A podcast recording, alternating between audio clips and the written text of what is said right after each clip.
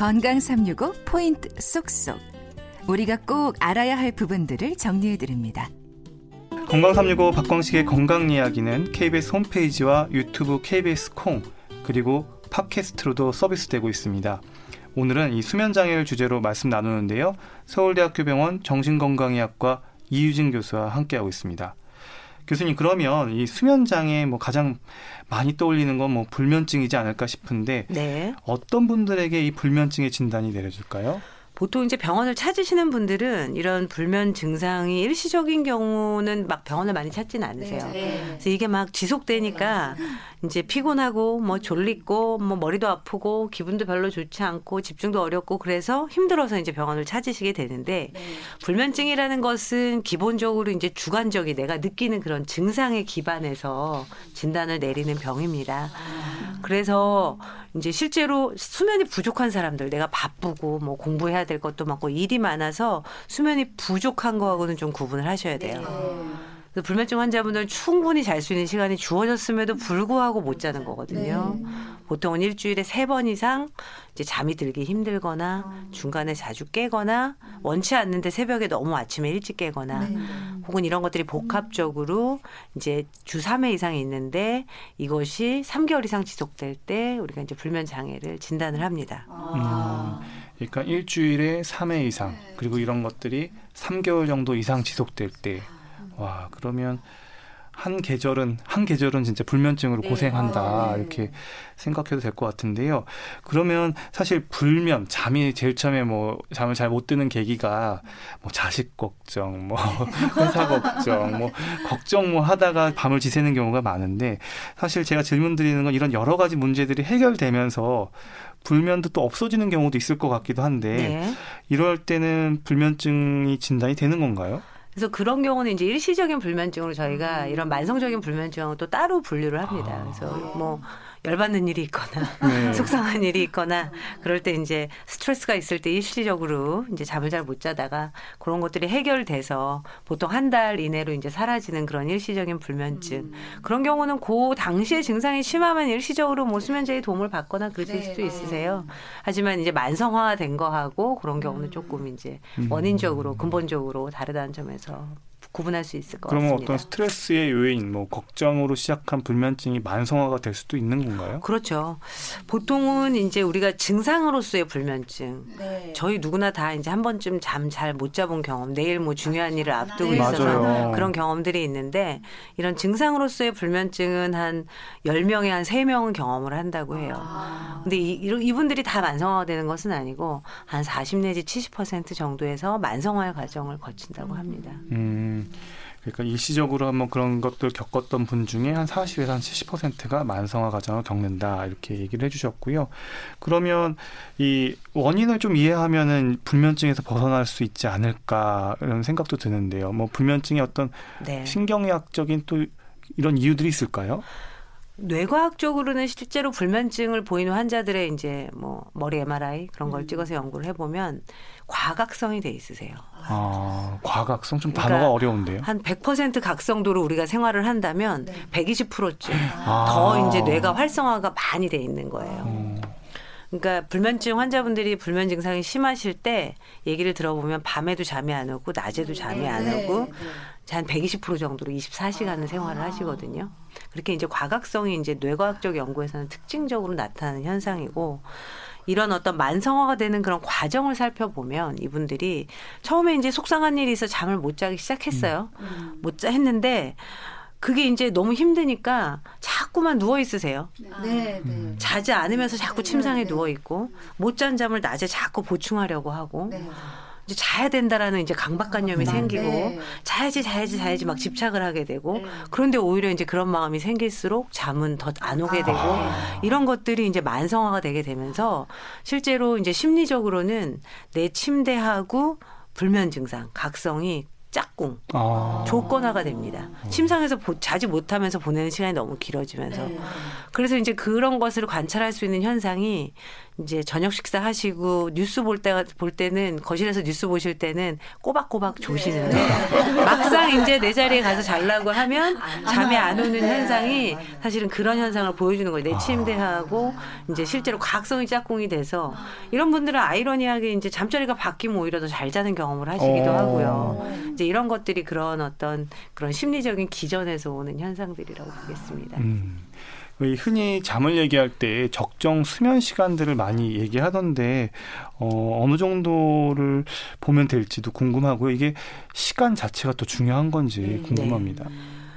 병원에 오셔서 그런 얘기 많이 하세요.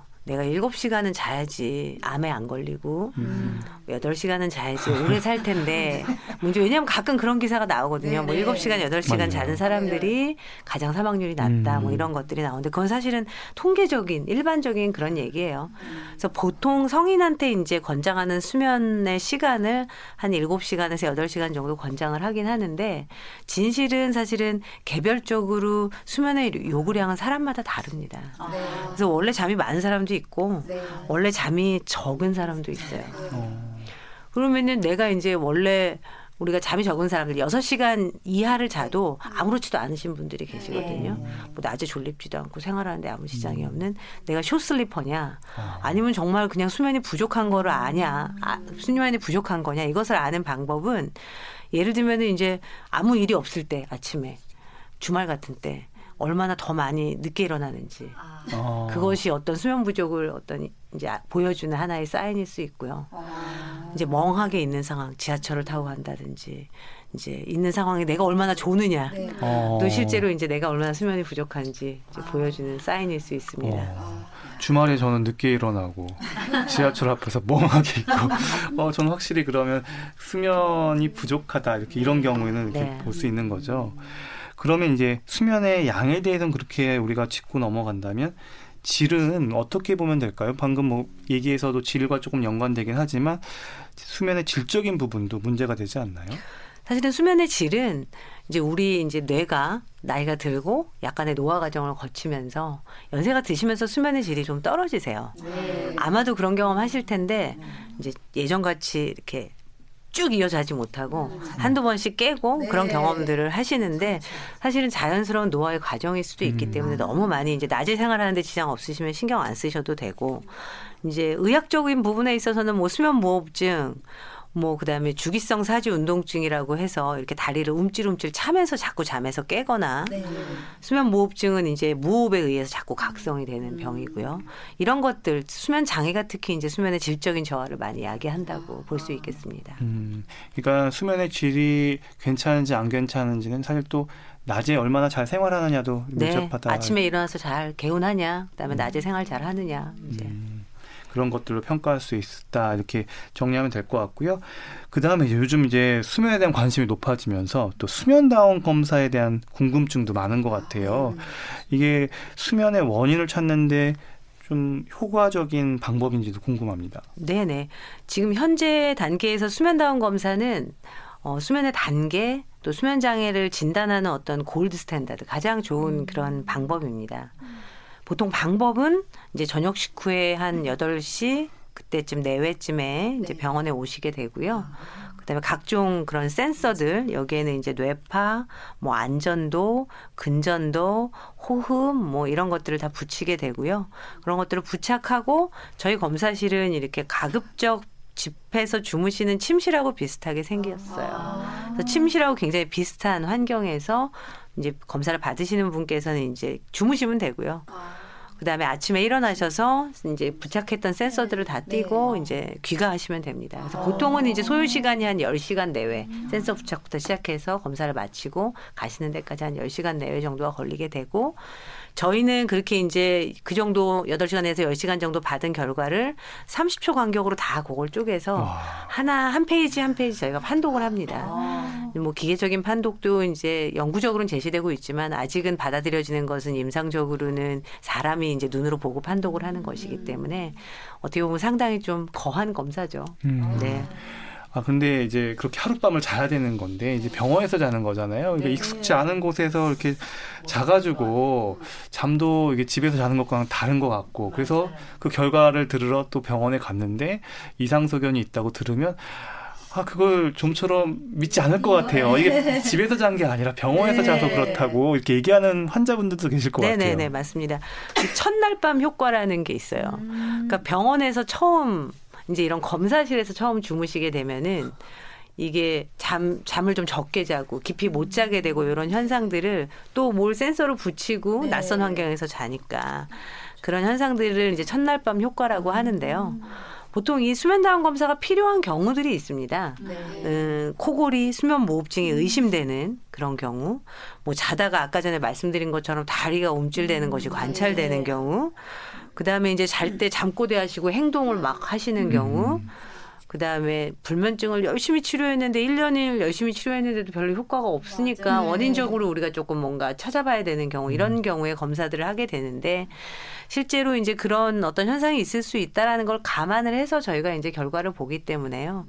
그렇게 긴 시간을 주무시지 않으셔도 이런 병적 현상들은 저희가 음. 관찰을 할 수 있습니다. 아, 그렇군요.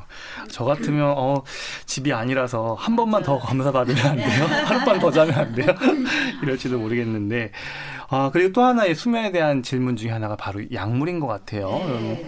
수면제와 수면 유도제. 이게 뭐 좀 종류가 다른 건지 궁금한 분들이 많은 것 같아요. 네. 사실 이제 수면제, 수면 유도제는 어, 구분이 조금 모호합니다. 아. 어, 수면제는 보통 그런데 우리가 이제 보통 얘기를 하는 게 수면제는 병원에서 처방받는 네. 이제 뭐 졸피뎀, 뭐 벤조다이제핀 음. 계통, 안정제라고 우리 흔히 네. 얘기하는 그런 계통의 약물을 통칭하고요.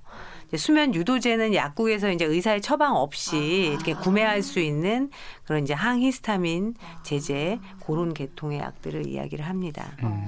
방금 성분 얘기해 주신 그 졸피뎀은 그래도 많이들 이제 네. 좀 익숙한 것 같아요. 언론에서도 많이 나오고 해서 졸피뎀은 안전한 약입니까? 기본적으로는 안전하다고 다 증명이 돼서 나온 약입니다. 음. 다만 이제 이 불면증의 치료의 과정이 워낙에 반드시 비약물적인 치료가 같이 동반돼야 됩니다. 음. 그래서 비약물적인 치료랑 건강한 수면 습관을 갖는다든지 엔저 행동 치료를 한다든지 이런 것들인데 그렇지 않으면 이 수면제의 사용이 길어질 수 있어요. 아. 길어진다는 건 이제 심리적인 의존이 생길 수 있다라는 겁니다. 네. 수면제를 안 먹으면 못 잘 것 같고 음. 이제 가끔 그런 경우에 사람에 따라서 부작용을 경험하시는 경우가 있어요. 여기서 이제 유명한 부작용이란 약을 먹고서 내가 뭔가 말이나 행동을 했는데 기억이 잘 안 나거나 네.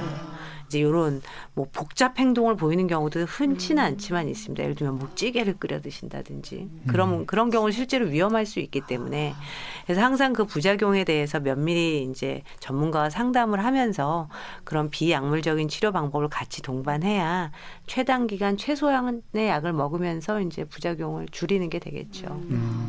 그 수면 효율이랄까요? 수면의 질 측면에서는 그래도 이런 수면제가 졸피뎀 같은 경우 효과가 그래도 좋은 편 아닌가요? 그렇습니다. 이거는 이제 가바라는 그런 억제성 신경 전달 물질에 작용을 합니다. 어. 술하고 비슷한 네. 그 수용체에 작용을 하는 거여서 술 마시면 졸립잖아요. 네. 그래서 졸피뎀을 먹게 되면 이제 잠이 드는 것을 돕고 수면의 시간을 늘리는 것은 과학적으로 다 증명이 돼 있지만 이 약이 꼭 필요하냐 과연? 음. 그 부분에 있어서는 저희가 항상 제가 이제 외래에서 환자분들 뵐 때는 때는 환자분들이 느끼시는지 모르겠어요. 제가 항상 이 치료의 판을 흔들거든요. 항상 이게 꼭 필요합니까? 아. 환자하고 항상 같이 이제 음. 때로는 끊겠다는 의사와 계속 드시겠다는 환자와 막 이렇게 하면서 그렇게 역동적으로 치료를 해 가야 환자분들도 어떤 경각심을 가지고 네. 내 안에 잘 수 있는 힘이 있지 않을까. 네. 이제 그 부분에 대한 어떤 믿음이 또 필요한 게 있으니까요. 네. 잠 못 드는 이유 사실 의학적으로 진단이 필요하겠고요. 이제 스스로가 알고 있는 이 불면의 이유들에 대한 전문가와의 솔직한 상담도 이 불면을 해결하는 방법이지 않을까 싶습니다. 박광식의 건강 이야기 오늘은 수면 장애를 주제로 말씀 나누고 있습니다.